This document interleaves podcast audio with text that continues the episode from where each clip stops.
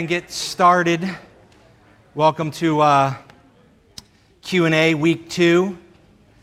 I know we're missing about uh, 40 people because they're over in the JBI meeting. So if you're supposed to be in the JBI meeting, we won't judge you. Go ahead and we prefer you to be over there actually. So that's over here in room 119 if you're thinking about doing JBI or even just getting some information on it.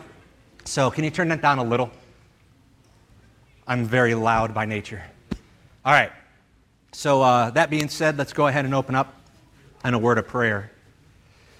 All right, Heavenly Father, I do just pray for uh, just the things that we're going to be talking about tonight, knowing that um, there's a lot of deep stuff. The, the questions that were asked um, could just be taken at surface level, or we could go deeper and deeper and deeper and deeper. Um, and Lord, that's because your word is so incredible. It's living, so deep. And so, Father, I pray that you would just use me tonight, just the things that get me excited about your word, the things that you've shown me and helped me to understand. I pray that uh, you would allow me um, to be able to tell them that uh, your word would go forth tonight. We would all experience the depth of your word. We'd fall more in love with you and more in awe of you and the book that you left us, understanding why you say it's forever settled in, in heaven, understanding why this book will be in eternity because of some of the depth we're going to be talking about here tonight. And so, Lord, we do love you and thank you in all these things. We pray in your Son, Jesus' name. Amen. All right, so I do have a question before we get started.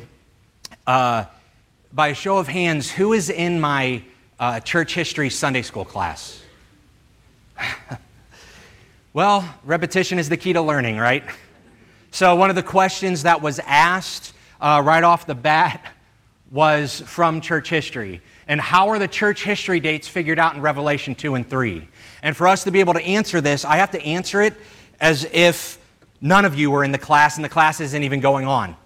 So, for those of you who are in the class, it's going to be the first part of this. It's going to be repetitious, um, but it's good because maybe you'll pick up some things you haven't heard yet. Um, maybe you'll understand something you haven't uh, connected dots with yet. Um, but either way, we're going to answer the question like there was no church history class. So, on your study sheet, God breaks down the 2,000 year church age into seven churches. Go to Revelation chapter 1. And just like in the church history class on Sunday mornings, I've actually adapted to um, using the, the, the, layout of the room to help explain uh, church history, and so we're going to do it again here tonight. Revelation chapter 1, verse 4 says, John, and John is a type of uh, John the Beloved, the Apostle John. He's a type of the church, the New Testament church. And it says, John, to the seven churches which are in Asia, it's Asia Minor, modern day Turkey, grace be unto you and peace from him which is, and which was, and which is to come, and from the seven spirits which are before his throne. Look at verse 9. I, John, who also am your brother and companion in tribulation and in the kingdom and patience of Jesus Christ, was in the isle that is called Patmos for the word of God and for the testimony of Jesus Christ. And I was in the Spirit on the Lord's day and heard behind me a great voice as of a trumpet, saying, I am Alpha and Omega, the first and the last. And what thou seest, write in a book and send it unto the seven churches which are in Asia, unto Ephesus, and unto Smyrna, and unto Pergamos, and unto Thyatira, and unto Sardis, and unto Philadelphia, and unto Laodicea. All right, so what we're going to have here is we're going to set up the room in a, in a couple boundaries, and we're going to answer three questions tonight with the first question. So they're all going to lead into the next. So we're going to say that this row of chairs that starts right here, this is going to be zero BC AD. This is year zero, the, the birth of Christ. Then we're going to come here. This row of chairs is going to be 90 AD. And this is when John is in the island of Patmos, in the prison island. And he's right here in 90 AD. And it says, if you look on verse 10, I was in the Spirit on the Lord's day. Now, the Lord's day is not the Sabbath, it's not Sunday. It's the day of the Lord.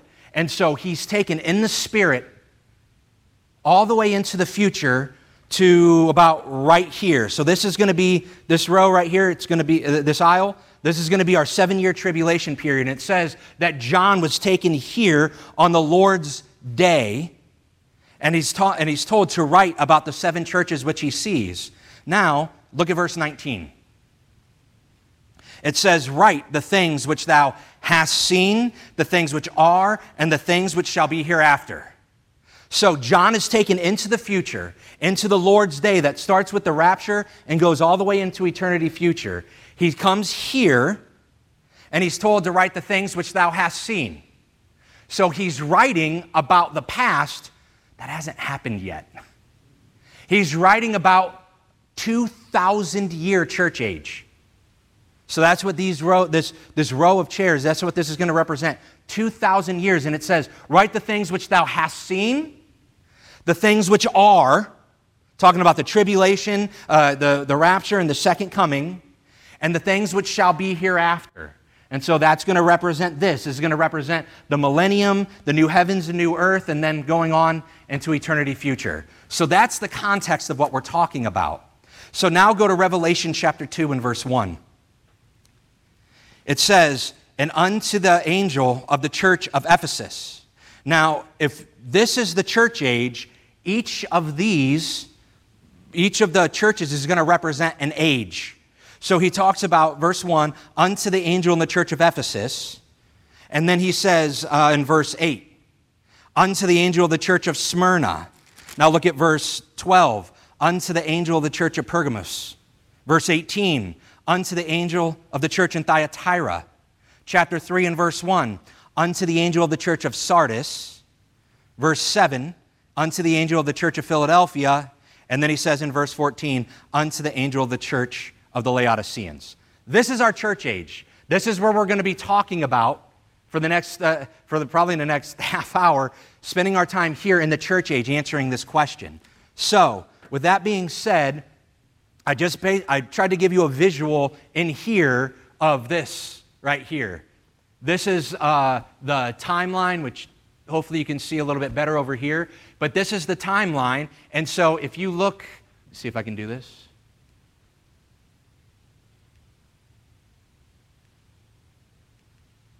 There we go. 2,000 years of church history. So these seven churches that we see right here, that's this. As John's standing over here, he's looking back and writing the things which he has seen. Now, the question is how do we know the church history dates figured out in Revelation 2 and 3? What they mean is when we teach through Ephesus, we say Ephesus on your study sheet, it's 90 to 200 AD. Smyrna is 200 to 325 AD, so on and so forth. Well, how do we get those dates? Well, on your study sheet, we can take the biblical truths and apply them to historical events during those times. So, first and foremost, this is how we can get these dates. We can date this system. So, the first thing that we would see would be Ephesus. And during this time, we have 90 AD. So remember, you have uh, the Apostle Paul and all the uh, other disciples, the apostles, during this time of Jesus Christ has died right about here, and they keep on going and they're reproducing themselves and they're reproducing themselves into reproducers. And so it's there, during this time, this, these uh, apostolic church fathers coming from 90 AD all the way up into 200 AD. Well, how do we get those? Well, because during this time, you still have people historically that we can go back and look at that were saying that they still had these apostolic works going.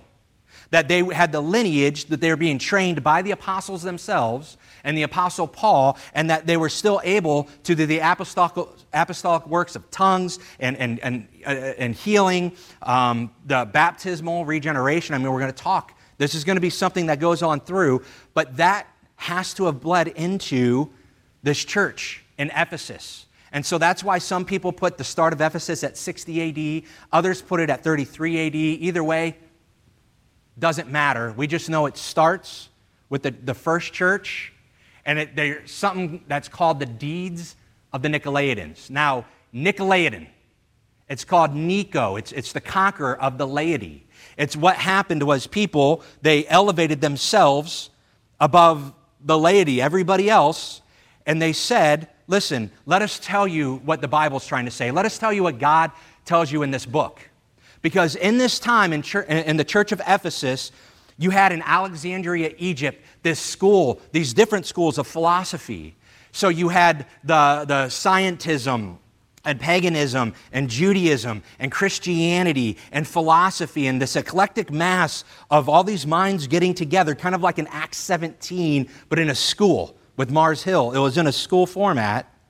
And so they're sitting there and they're talking and they're debating, teaching each other, and then it becomes Christianized. So during this time, back in Alexandria, Egypt, you have this Christianization of this philosophical school, and now it becomes the Christian school in Alexandria, Egypt. Something that uh, a lot of your uh, uh, different denominations today, they'll go all the way back to here because what came out of this school of thought in Alexandria, Egypt was Adamantius Origen, and you had all these other people to where they start doing this method of Bible study called allegorical, to where they say, listen, though the Bible says that, it doesn't mean that. It actually means this. We'll tell you what the Bible means.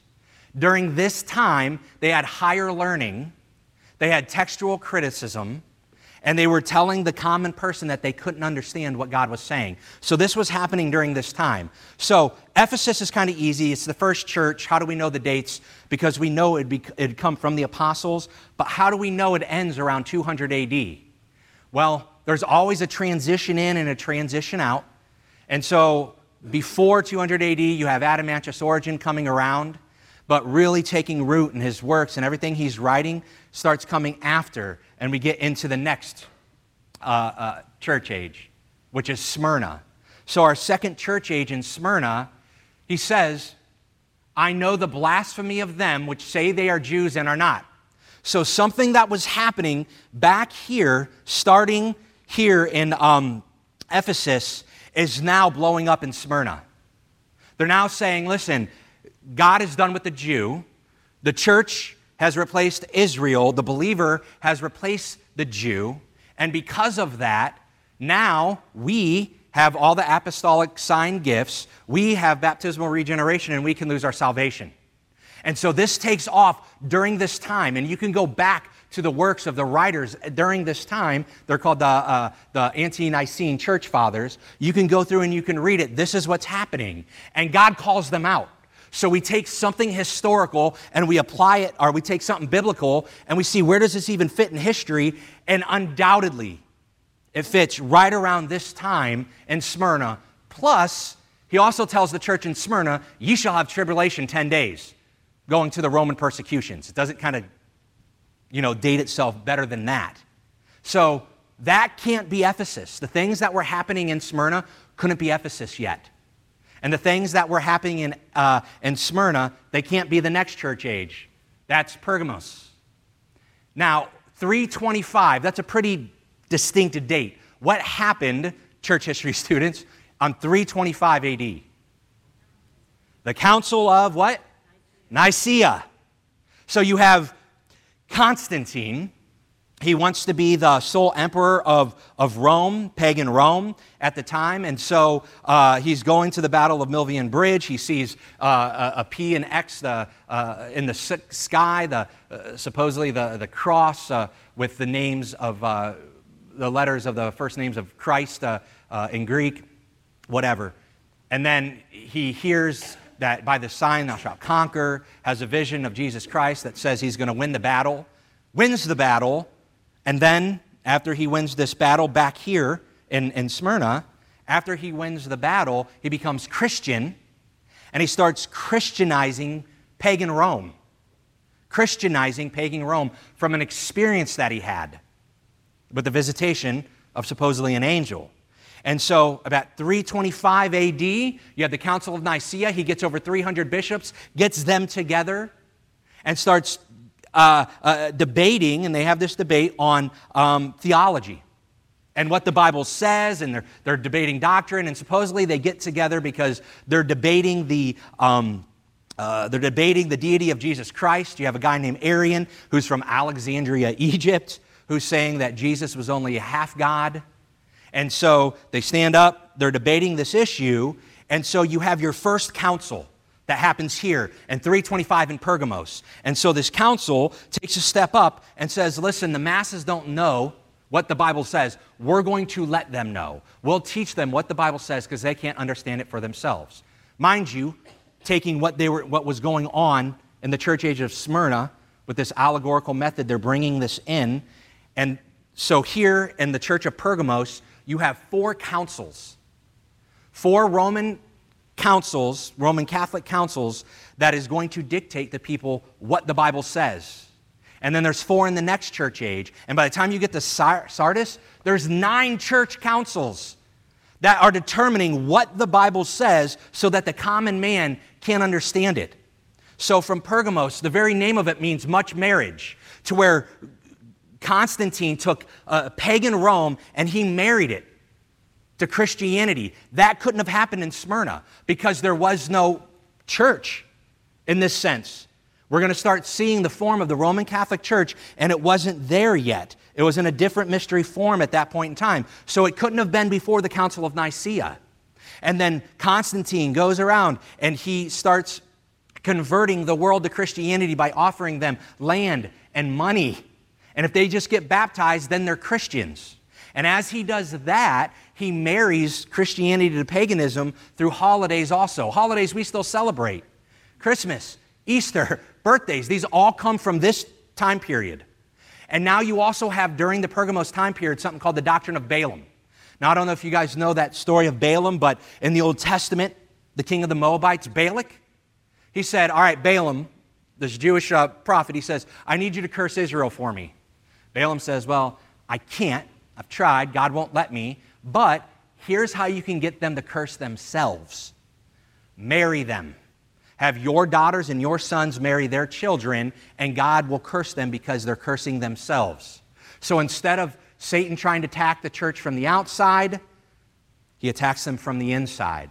And so that's the doctrine of Balaam. And at this point in time in Pergamos, leading up to 500 AD, the doctrine of the Nicolaitans, it was deeds back here because you in Ephesus you have this, this mindset of this allegorical method of Bible study and translation. And then you get all the way to here to Pergamos, and now these Roman councils are taking the Bible away from the common man saying, You don't know Latin, you don't know Greek, you don't know Hebrew. Let us tell you what the Bible doctrines are. And it's during this time that you have the doctrine of the Balaam and the doctrine of the Nicolaitans and this false religious system coming into the church. It could not have happened pre Nicaea. So, therefore, we have 325 to now, how do we get 500? Well, then we go to the next church period, Thyatira, where it becomes the doctrine of Jezebel the doctrine of Jezebel. So the Roman Catholic Church continues to adopt this Old Testament religious system. And so if you were to study in Judges 17 and 18, you would see that there was this uh, man named Micah, and he wanted his own religion. So he hires a Levite priest that's younger than him, who wears a black robe, and he gets idols and images and is paid to serve and worship them. And this black robed priest, who's younger than Micah, is called Father. And this doesn't start until we start getting into 500 to 1000 AD. And we start seeing these idols and these images continue to be worshiped through this time period alone. It couldn't have been back here in Pergamos. There's an evolving that's happening during this time period that didn't apply. And so he goes on to say, and then First Kings 16 to 21, talking about Jezebel and Ahab and that prophetic picture of the political and the religious system of Rome going for Jerusalem. It doesn't start until here, during this time. And so God says, I will kill her children with death. The start of the bubonic plague, 541 AD, the Justinian plague, it started along the trade routes of the Roman uh, Empire. And God is starting to judge them because this spread of the doctrine of Jezebel is getting into the legit church, and we have this buildup of a false church that's happening, leading up to 1000 AD. Now, watch. Next, you have Sardis. We come to here, so we've worked our way up to Sardis. And in Sardis, nine church councils, nine. The Bible is banned. Sardis starts in 1000 AD at the heart, or what's called the midnight of the Dark Ages. And so it says, Thou hast a few names in Sardis which have not defiled their garments. Listen, there is a remnant of the true church during this time in Sardis. Our history, by the way, we are, as Baptists, we are not Protestants. We never protested against the Catholic Church from within. We are Anabaptists, which come from Albigenses and Caldenses and Waldenses and Catharis. We have a history, and during this time in Sardis, we had people like Peter Waldo and, the, and, and uh, all the Albigenses and all these street preachers that were standing up on the corners, and they were preaching penalties and judgment against Rome. They weren't praying for reform, they were praying judgment. Repent, or you're going to be judged. There's a difference between reformation and repentance. And so they were preaching against Rome. And so during this time, you have Sardis, which means red ones. It was the biggest time of, of Christian persecution the world had seen yet. You have the Crusades when you have Roman Catholicism versus Islam. They're going at it, trying to battle for the, for the Holy Land, for the Jewish Holy Land.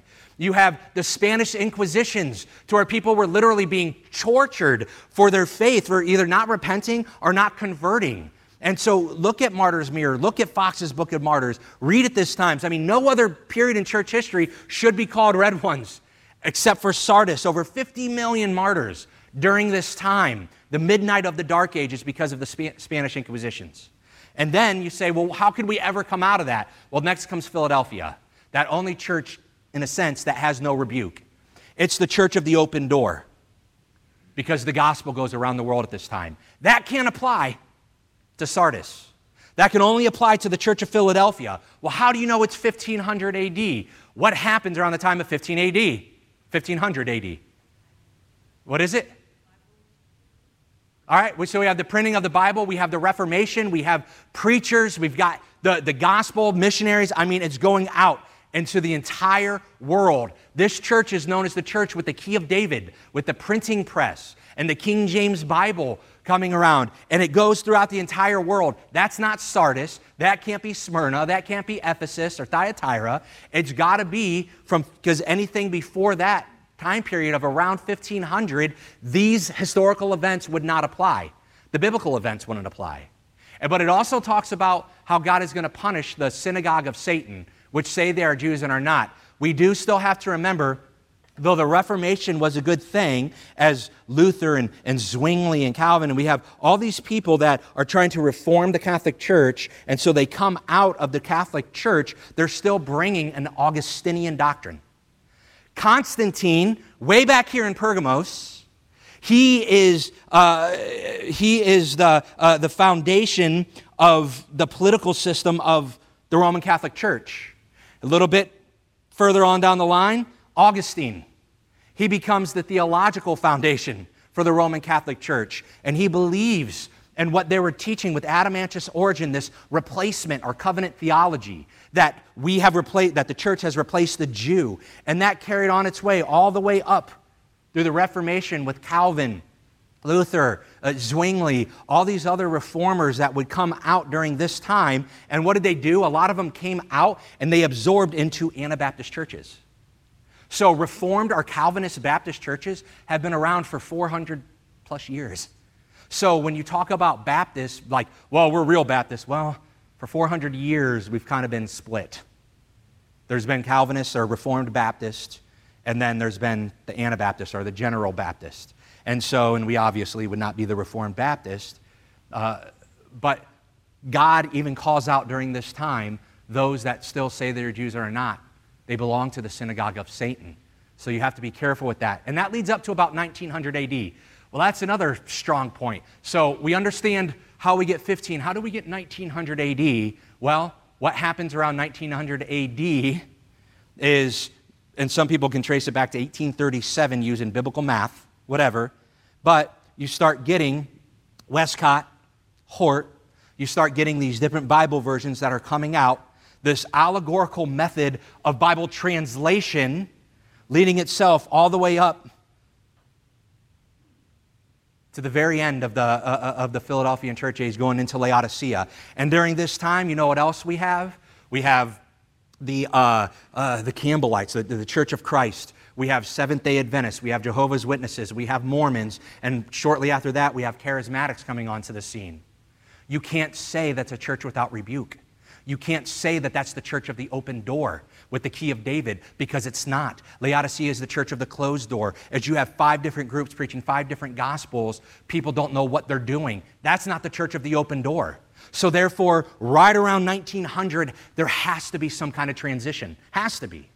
And so, it's the last church age before the rapture. It's lukewarm and full of rebuke. It's the church of the closed door. And Laodicea means the rights of the people. And do I even have to explain that in our church age now? And how it's all about civil rights, our rights. And then on your study sheet, I want you to see that. That blank you have, after that, it's rapture. It's the rapture. And you can go, if you're, you're in Revelation, look at chapter 4 and verse 1. So, John, a type of the church, he looks back and he writes about the things which thou hast seen. And he comes up through 2,000 years of the church age, and he comes to right here, Revelation chapter 4 and verse 1. And he says, And after this, after what? After the church age, leading up and ending with Laodicea, I looked, and behold, a door was opened in heaven. And the first voice which I heard was as it were of a trumpet talking with me, which said, Come up hither, and I will show thee things which thou uh, must be hereafter. And immediately I was in the Spirit, and behold, a throne was set in heaven, and one that sat on the throne. So immediately after Laodicea, we have the rapture of the church, and he's before the throne of God. So that's how we can see the first part of, um, of how we date the churches in church history. Now, let's look at some crazy stuff that'll blow your mind. All right? So, on your study sheet, first, uh, God breaks down time in Scripture through hours, days, and millennia, times and seasons and watches. Now, at first I gave you all the notes, and I was like, you guys can't have five pages. All right, so, but look this up for, your, for yourself. It's incredible. If you were to go to Matthew chapter 20, you would see this breakdown of hours, and it's the parable of the laborers in the vineyard. And so you take what God calls this 12 hour day, and He starts it with the, uh, with the first coming of Christ, and He ends it all the way over here with the second coming of Christ, and everything in between is 12 hours. And so when you do the math, the first hour with the first coming, 12th hour with the second coming, we get the third hour being 500 AD, the end of Pergamos. Then we get the sixth hour, 1000 AD. The ninth hour, 1500 AD, the 11th hour, 1900 AD, right about the time of Laodicean church period. And do you know what happened on the 11th month of the 11th day in the 11th hour? Do you know what happened? The Balfour Declaration. Where they said, where, where Lord Balfour, the, the Zionist movement said, hey, we want Israel back into the land. Happened right here, 1917. And then you have the 12th hour going into the second coming. It happens like that. Then you have days and millennia. I think most of us are more familiar with this one, but you have uh, 2 Peter 3 8, where it says, The day of the Lord is like a thousand years, and a thousand years is like a day. Now, the days of creation, literal 24 hour days. Day one, evening in the morning, the first day. Day two, evening in the morning, the second day. Day three, day four, day five, day six, all evening and morning. Day seven, a day of rest. Guess what? There wasn't. There was no evening and morning because there was no sin. And it was supposed to go on forever. But sin happened. Genesis 3 happened. And because of that, because of that sin, now we have this time system that God gives us when He talks about the end of time over here. He gives us this time system and says, oh, yeah, the days of creation apply to, you can apply that to millennia. And so if the Old Testament, supposedly Garden of Eden, 4004 BC, however they get the four years, whatever, but you got 4000 BC, and then that's the Old Testament, 4,000 years of history. Then you have the fifth day with the birth of Christ. You have 2,000 year church age. And then you have the seventh day or the 7,000 years, and that's the millennium. And so when you break that down, the millennium in the New Testament becomes the third day. And because of this, we can see God is showing us again this 2,000 year gap of time, this 2,000 year church age that he shows us multiple times in Scripture. Look at the next one uh, the times and the seasons. We're not even going to get into this, but I just wanted to show you and go, wow, God's pretty deep. And there's a lot of stuff that plays into this. But Ecclesiastes 3 1 through 8, to every purpose, uh, uh, uh, what is it? To everything, turn, turn, turn. There's a season, turn, turn, turn. And then verse 1, a time to be born. And then you go to the end of that, verse 8, and there's a time for peace. And in between is 28 days of the Jewish calendar. And you're like, wait, wait, wait, wait, say this again. No, because I don't, I don't fully understand. I know the breakdown, but it's incredible. God shows us these, these things over and over and over again in Scripture. Luke chapter 12, he says, And he said uh, also to the people, When ye see a cloud rise out of the west, straightway you say, Oh, there cometh a shower. And so it is. And when you see the south wind blow, you say, Oh, there will be heat. And then it cometh to pass. Ye hypocrites, ye can discern the face of the sky and the earth, but how is it that you do not discern this time? God puts these times and these seasons, these days, all these things in Scripture for us to know I know that because go to 1 Thessalonians chapter 5. God wants us to understand in the church age and to know these things in these times. 1 Thessalonians chapter 5. We could read the whole chapter, but verse 1 it says, But of the times and seasons, brethren, ye have no need that I write unto you. Why? Because you know them. I've already been talking about them. You should know them like the back of your hand. I've been warning you of what's going to happen in the last days. You, should, you already should know them. For yourselves know perfectly that the day of the Lord so cometh as a thief in the night. For when they shall say peace and safety, then sudden destruction come upon them, as travail upon a woman with child. Oh, yeah, God also puts that as a picture in Scripture talking about when a woman is in travail. You know the times and the seasons, and you know you can see the events that are happening leading up to the birth. You might not know the exact day or hour, but you know about the same time. He says it's like that with the coming of the Son of Man. And it's also like that with the birth of Israel or the rebirth of Israel. It's just like the travail of woman. You might, know the, you might not know the exact time or day, but you know the season.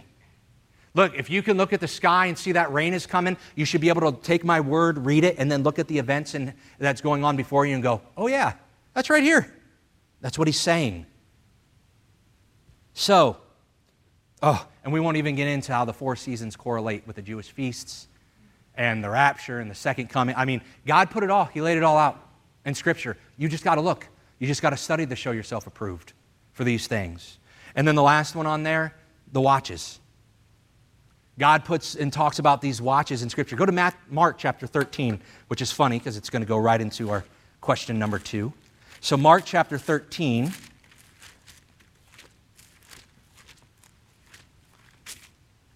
Look at verse 32.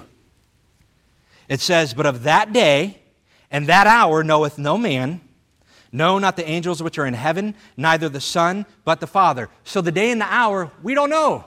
But the times of the seasons, we better know. We're accountable to know that. Verse uh, 33 Take ye heed, watch and pray, for you know not when the time is. For the Son of Man is as a man taking a far journey. So, Jesus Christ and his ascension, who left his house and gave authority to his servants and to every man his work, and commanded the porter to watch. Verse 35 Watch ye therefore, for ye know not when the master of the house cometh at even, or at midnight, or at the cock crowing, or in the morning. So we have four watches in the night, and then verse 36 lest coming suddenly he find you sleeping. And what I say unto you, I say unto all, watch. And so God uses even watches in Scripture with this breakdown of Jewish time. And if you take the four watches and you apply it to the church age, again, we have four pretty distinct uh, uh, uh, uh, time periods that apply to our church ages that we're talking about.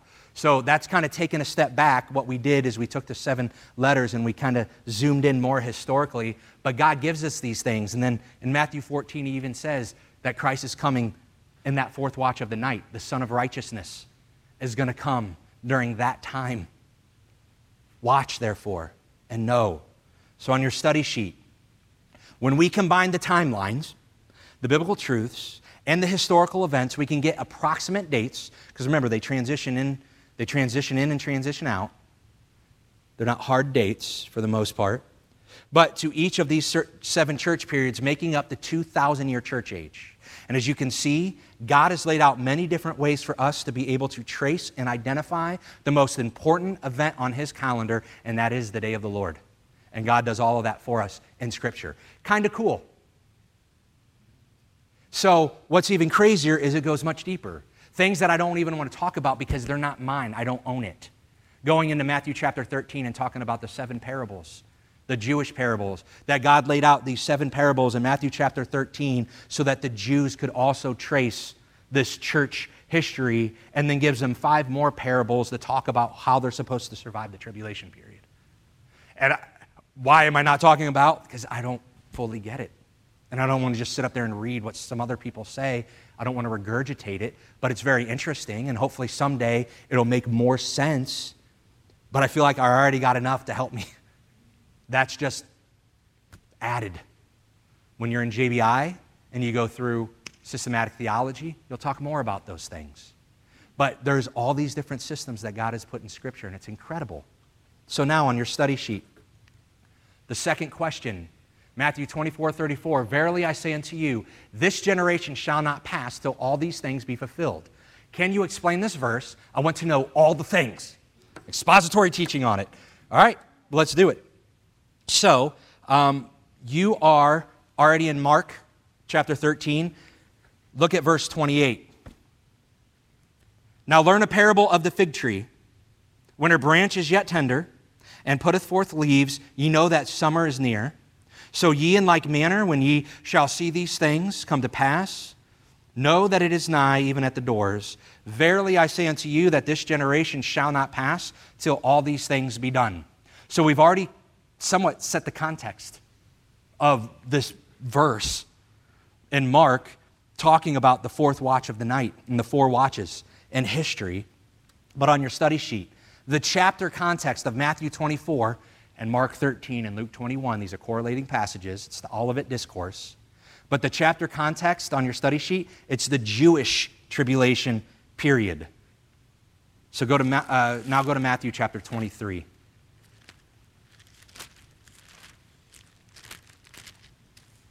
I don't know about you, I love this stuff. I love seeing prophecy, and I love how God makes his book so much deeper and deeper and deeper.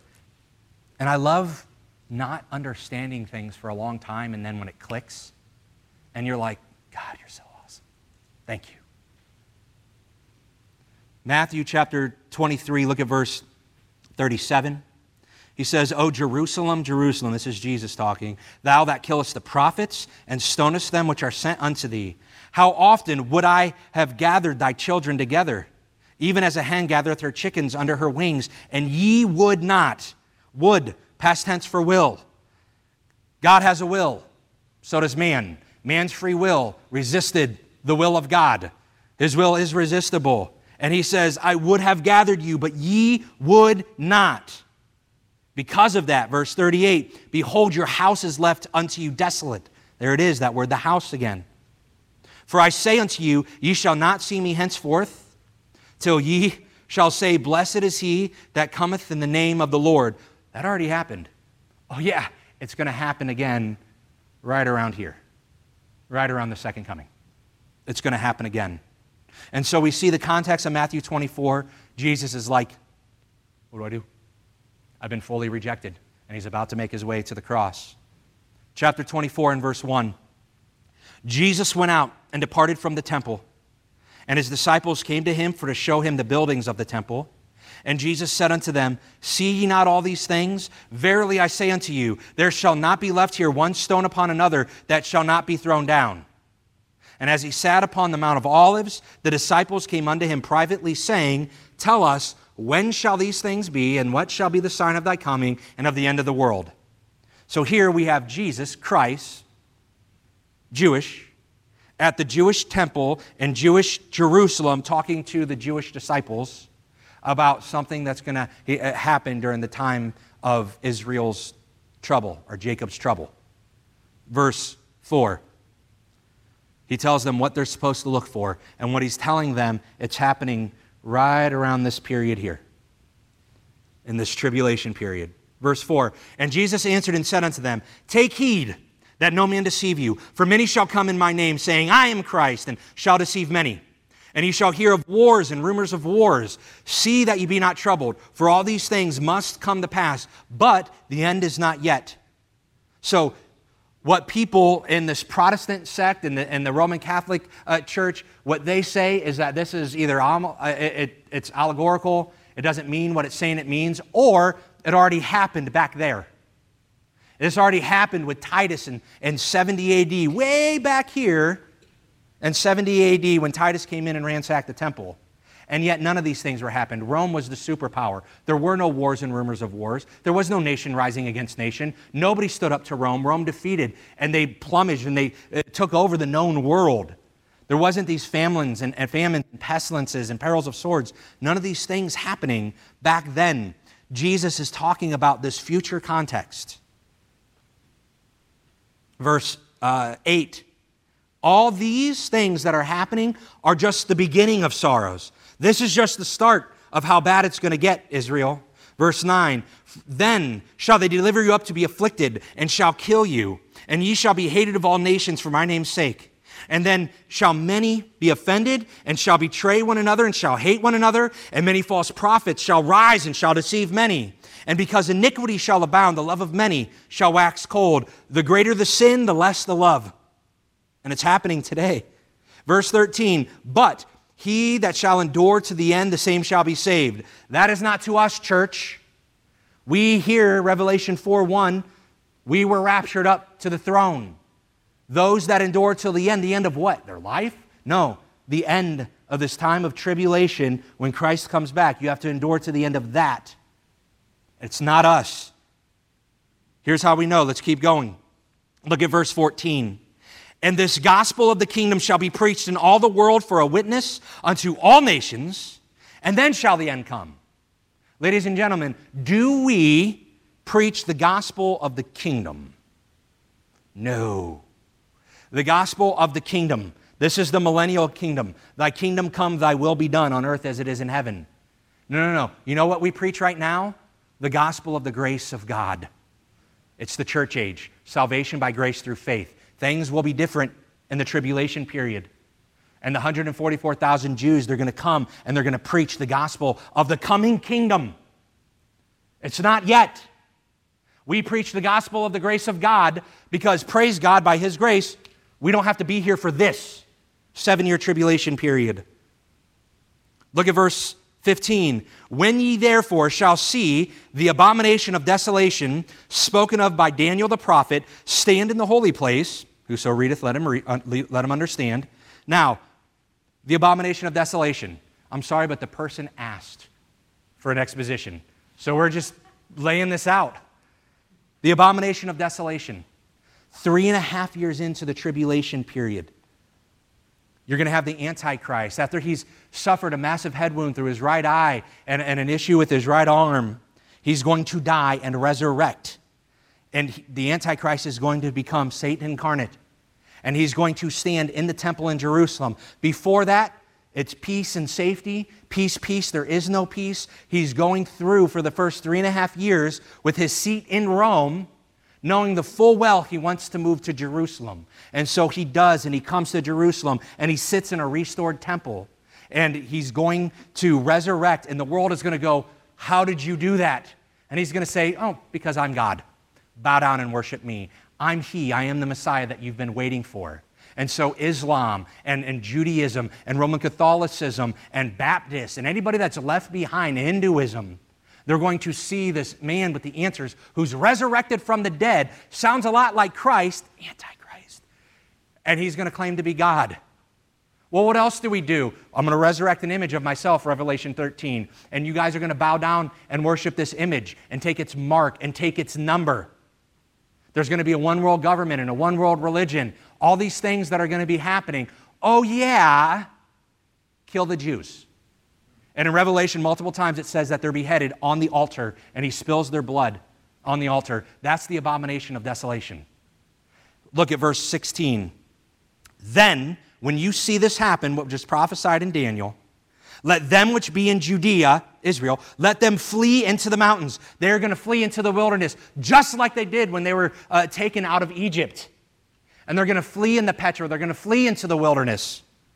Let him which is on the housetop uh, not come down to take anything out of his house. Neither let him which is in the field return back to take his clothes. Uh, woe unto them that are with child and give suck in those days, in those days, during this time, because any of these things slow them down. And, and hopefully that they don't take their literal flight on the Sabbath day because they're not going to be able to fly in Israel as flights are grounded on the Sabbath. Verse 21 Why? For then you have the beginning of sorrows that starts right around here with the seven year tribulation, but after this abomination of desolation, three and a half years in, for then shall be great tribulation, such as was not since the beginning of the world to this time, no ever shall be. God even has to go, he goes on to say, he even cuts time short, or else there might not any, be any believers left of the, of the Jews that are going to convert. There might even not be any left. So he cuts the day short. It's going to be so bad during this time until he comes back. Now go to verse 31. Well, verse 30. And then, after these things, shall appear the sign of the Son of Man in heaven and then shall all the tribes of the earth mourn, and they shall see the Son of Man coming in the clouds of heaven with power and great glory, and shall send his angels with a great sound of a trumpet, and they shall gather together his elect from the four winds, from one end of uh, heaven to the other. So he just describes this time during the tribulation period to the great tribulation, to the second coming of Christ, verse 32. That's the context of now learn a parable of the fig tree. When his branch is yet tender, and putteth forth leaves, ye know that summer is nigh. So likewise ye, when ye shall see these things, know that it is near, even at the doors. Verily I say unto you, this generation shall not pass till all these things be fulfilled. All right, so on your study sheet, that's your exposition. Your passage context is the restoration of the nation of Israel. Israel is your blank. Religious Israel is the fig tree that doesn't bear fruit. You can find that in Scripture. It's religious. Going back to even Genesis chapter 3 in the garden, what did Adam and Eve hide themselves behind with their own hands? Fig leaves. It's that tree that doesn't bear fruit. The wicked tree, that evil tree, because they're supposed to bear fruit, but they're not. In Matthew chapter 21, you guys can read it later. I put it on here. It's unbelieving Israel. Jesus even cursed it. Just a couple chapters before this, he's passing by and he sees a fig tree with green leaves. Where's the fruit? It's not there. There should have been fruit from before, uh, the season before, and new fruit that was, should be coming onto the tree. And yet there's nothing, just leaves. The signs show that this is a fig tree, and yet there's no fruit. It's religious Israel. It's that picture. Again, in Mark 11, look those up later. But again, he saw that the, the tree had leaves, but it was no fruit, and it was deceptive. Wait, wait, wait. You're, you're, you're telling me you're Israel, but you're, you're not. You're not living up to the faith. You, you know what's interesting? Let me ask you this uh, Islam, is that a nation or a religion? It's a religion. Is it also a nation? No.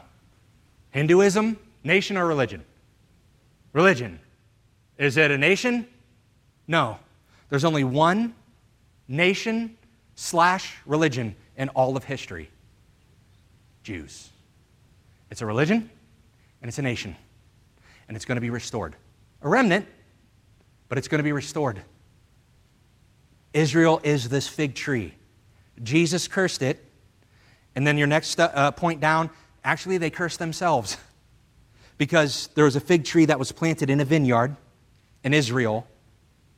And the owner of it, God, sent the vine dresser because there was no fruit for three years. Man, these parables are beautiful. For three years, trying to get fruit, and there was nothing. And God's like, fine, cut it down. You don't have to get rid of the root, it can regrow, but cut it down unless they bear fruit. So, on your study sheet, the parable of the fig tree is prophetic of Israel as a new nation. This did not happen until, does anybody know when? 1948. So if this chair is Laodicea and Laodicea starts around 1900, you got about right here, you have the fig tree giving its leaves. You have the fig tree, that, this parable that we're talking about. So these things that it talks about in Matthew chapter 24 refer to the tribulation. The fact that it is near, even at the doors, is the second coming. And so when you see Israel restored, the end of the age is coming soon. Well, Israel was restored in 1948. So the end of the age is coming soon to a theater near you. So, that being said, on your study sheet, the church will have already been raptured shortly before that in the spring. That's what I love about Song of Solomon. My beloved spake, and he said unto me, Rise up, my love, my fair one, and come away. For lo, the winter is past, the rain is over. We didn't even talk about rain being a subject of time, the former and the latter rains, and how God uses times of that. Didn't even get into that. The flowers appear on the earth, the time of the singing of the birds is come, and the voice of the turtle, of the turtle dove, is heard in our land. The fig tree putteth forth her green figs, and the vines and the tender grape give a good smell. Arise, my love, my fair one, and come away. The rapture in the spring, before summer, and that fruit happens, before this happens, and the coming of the Son of Man to follow. So, on your study sheet, any unbelieving Jew born in 1948 will be in the generation that sees the second coming. Okay. So someone has to be really old. But we have to define what a generation is. So on your study sheet, Matthew 1, it says that a generation is every 42 years. In Psalm 90, it's every 70 years, I think even 80. In Genesis 15, there's 100 years, and you go all the way up to Noah, where it's 120 years. So you take these generations and you apply them to 1948, and you say, okay, 120 years plus 1948, so you have 2068 minus 7 for the rapture, but we have uh, 2068 for being the second coming. Oh, we got it. Well, we don't know what a generation is defined as. Plus, when you go to chapter, uh, Daniel chapter 2, God says he actually can change the time and the seasons. God's very good at hiding time, 2,000 years even in a semicolon in Scripture. Because God is long, long suffering and he's merciful, and he always wants to draw people to him all the way up until the very end. And so we don't know when, we know the, time, uh, the times and the seasons, but we don't know the day or the hour. We just know that according to Scripture, in 1948, when that fig tree showed that fruit, when it started to bud, that there's that generation shall not pass without seeing the second coming. How long, we don't know. 120 years, maybe it's longer, probably a lot shorter than that. That's the answer to your question. So, what's the exact date of the second coming? We're just going to leave that blank. We also don't understand fully some of the things because of our Gregorian calendar with Pope Gregory. So we got to be careful because the way that Jews record their time, especially on a 28 day system versus what we do. So we don't fully know, but we just know it's soon. Because if we can look at the face of the sky and we can tell that rain is coming, we can read our Bibles and then look at everything going on and know that we are in that 11th hour before Christ comes back to rapture us. So, number three, our final uh, question it's who are the 24 elders in Revelation chapter 4? All right, so Your context of Revelation chapter 4 and 5, it's the throne of God. Go to Revelation chapter 4. We'll just answer this briefly. You might be surprised at the answer. All right, Revelation chapter 4, verse 1. Remember, we're here again. We're right at Laodicea closes, Revelation 4 1. And after this I looked, and behold, a door was opened in heaven. And the first voice which I heard was as it were of a trumpet talking with me, which said, Come up hither, and I will show thee things which must be hereafter. And immediately I was in the Spirit, and behold, a throne was set in heaven, and one that sat on the throne. Look at verse 5, or verse 4. And round about the throne were four and twenty seats, and upon the seats I saw four and twenty elders sitting, clothed in white raiment, and they had on their head uh, on their heads crowns of gold. Now go to verse 9. And when those beasts give glory and honor and thanks to him that sat on the throne, who liveth forever and ever, the four and twenty elders fall down before him. Uh, and they sat uh, that sat on the throne, and they worship him that liveth forever and ever, and they cast their crowns before the throne, saying, Thou art worthy, O Lord, to receive glory and honor and power, for thou hast created all things, and for thy pleasure they are and were created. Chapter 5 and verse 5, still at the throne. And one of the elders saith unto me, Weep not. Behold, the lion of the tribe of Judah, the root of David, so one of these elders is talking to him, hath prevailed to open the book and to loose the seven seals thereof. Look at verse 8.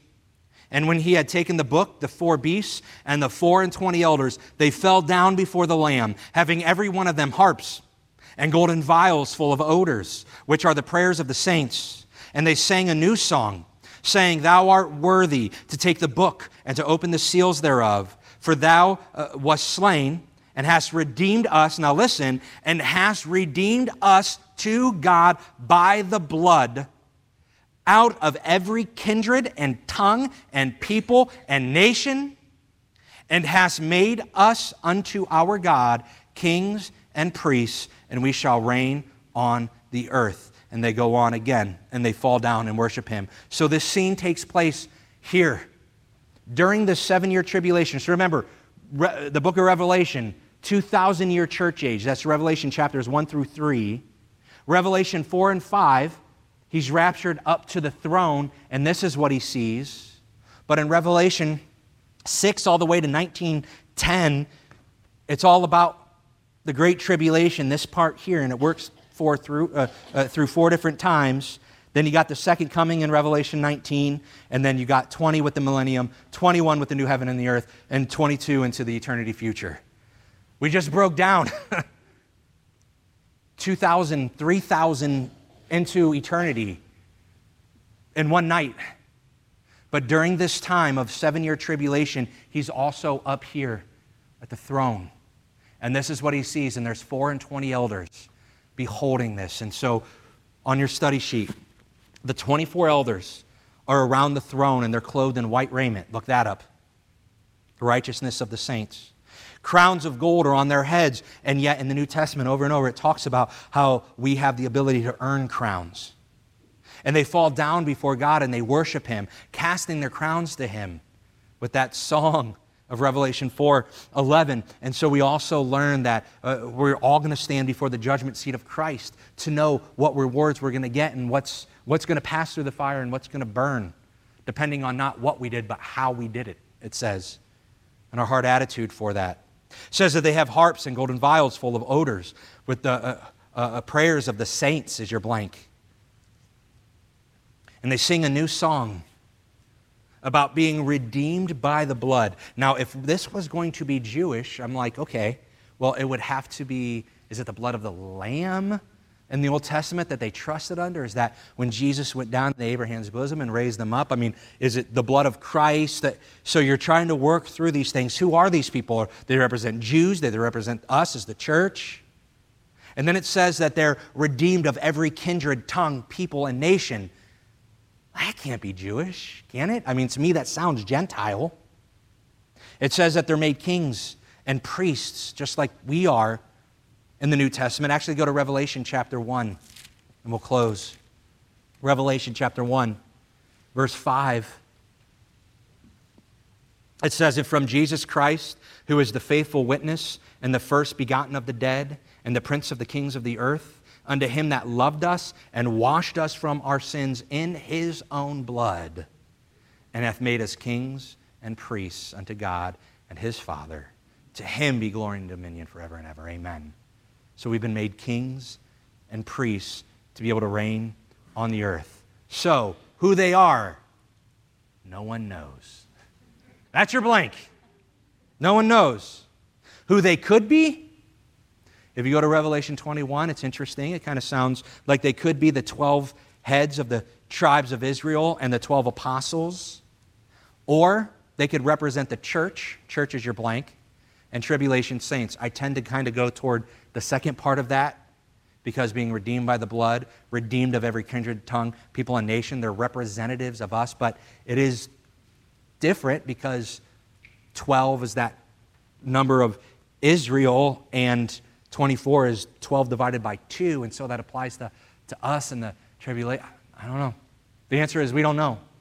I tend to go more toward representing the church and the tribulation saints, but we get to heaven and meet them and find out that both were wrong.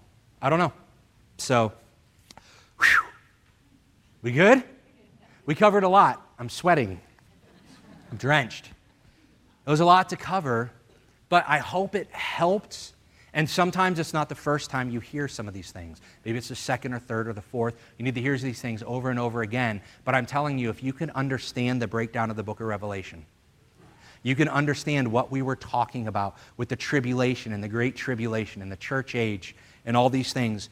When you get it, when it finally starts to click and you understand it, I'm telling you, then you're going to understand the day and age in which we live better. You're going to understand why we believe what we believe better. Why are we premillennial? Why do we believe in a rapture? Why do we believe in salvation by grace through faith? Why do we believe that uh, we can't lose our salvation? When you get this breakdown, comes together. And you know who you are as the church in Christ. All right, any questions? Good. All right, let's go ahead, close in prayer, then we'll do the. Um, we'll get through the prayer meeting. All right, Heavenly Father, I know this is a lot. There's a lot of deep things that we just talked about that can be very heavy. Um, that's hard to understand, especially if it's the first time that someone's hearing these things. But God, uh, it's true.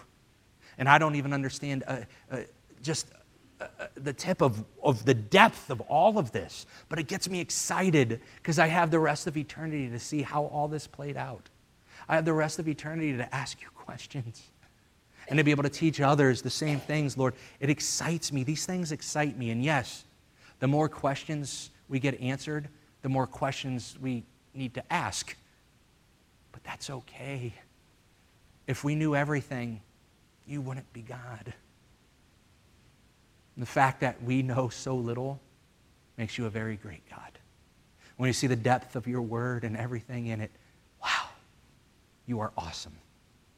Father, I pray that we would take the things we learned tonight and as we're going to learn through the q&a as there's a lot of doctrinal questions being asked a lot of heavy deeper things that are being asked that it wouldn't become knowledge puffing up that it would only solidify our faith more so that we would be motivated knowing the day and age in which we live to go out and preach the gospel of the grace of god to tell others about you and that you're coming soon and that there's a judgment for sin and if they don't believe and understand these things, that they're going to be judged. And so, Father, I pray that that's the end result of all of this, all the studying and talking we're doing, is it would motivate us more to go out and reach the world for you.